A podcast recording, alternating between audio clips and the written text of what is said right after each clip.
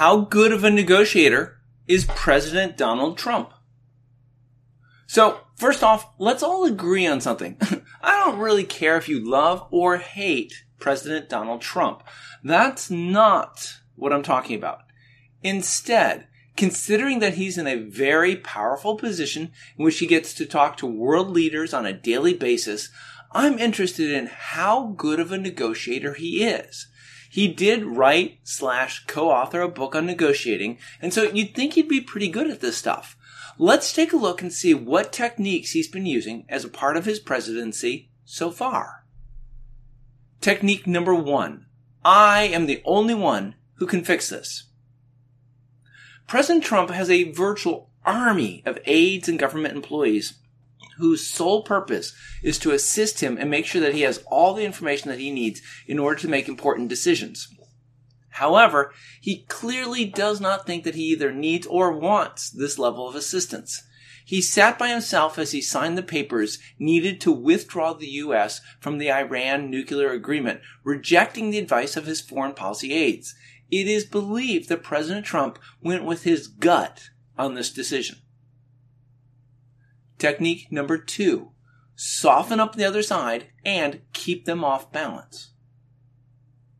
President Trump wants the people that he's preparing to negotiate with to always be off balance. They can't know what's coming next. A great example of this kind of behavior in action has been how President Trump has interacted with North Korea. Initially, he played the role of being confrontational with them. At one point in time, he called the leader of North Korea a rocket man. Later on, President Trump switched gears and started to urge his cabinet to show more restraint he told people to tone down their comments. His goal was to give North Korea room to negotiate.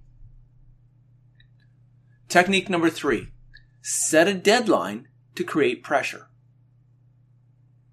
President Trump has shown over and over again that he enjoys negotiating up against a deadline.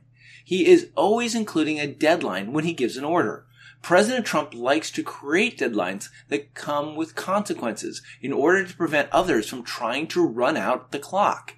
His use of deadlines has been questioned by others who have noted that as of yet, he's not been able to negotiate a major new trade deal. However, it's important to note that his deadline has been shown to not be bluffs. Technique number four.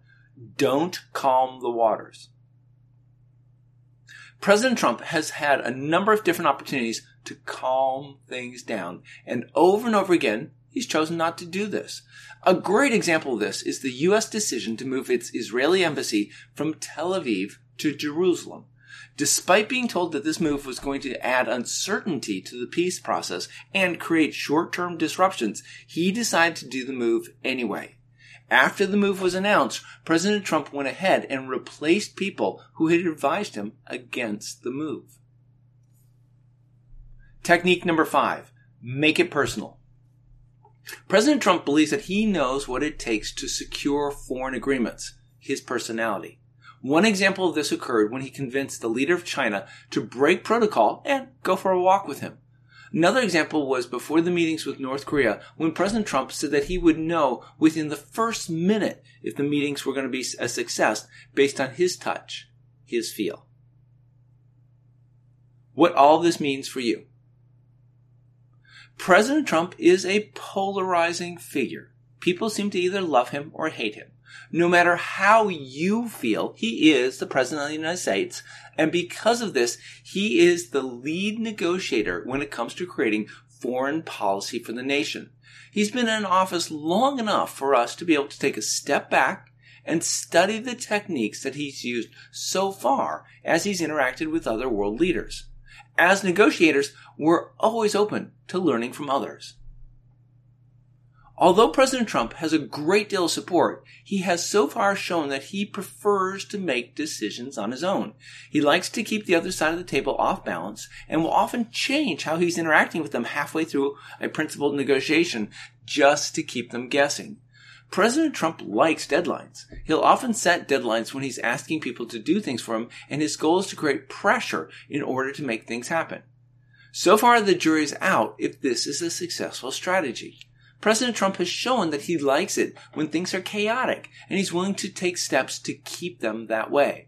President Trump firmly believes in the personal touch is part, a key part of any negotiation, and he feels that any negotiation that he's involved in cannot be successful without his guidance.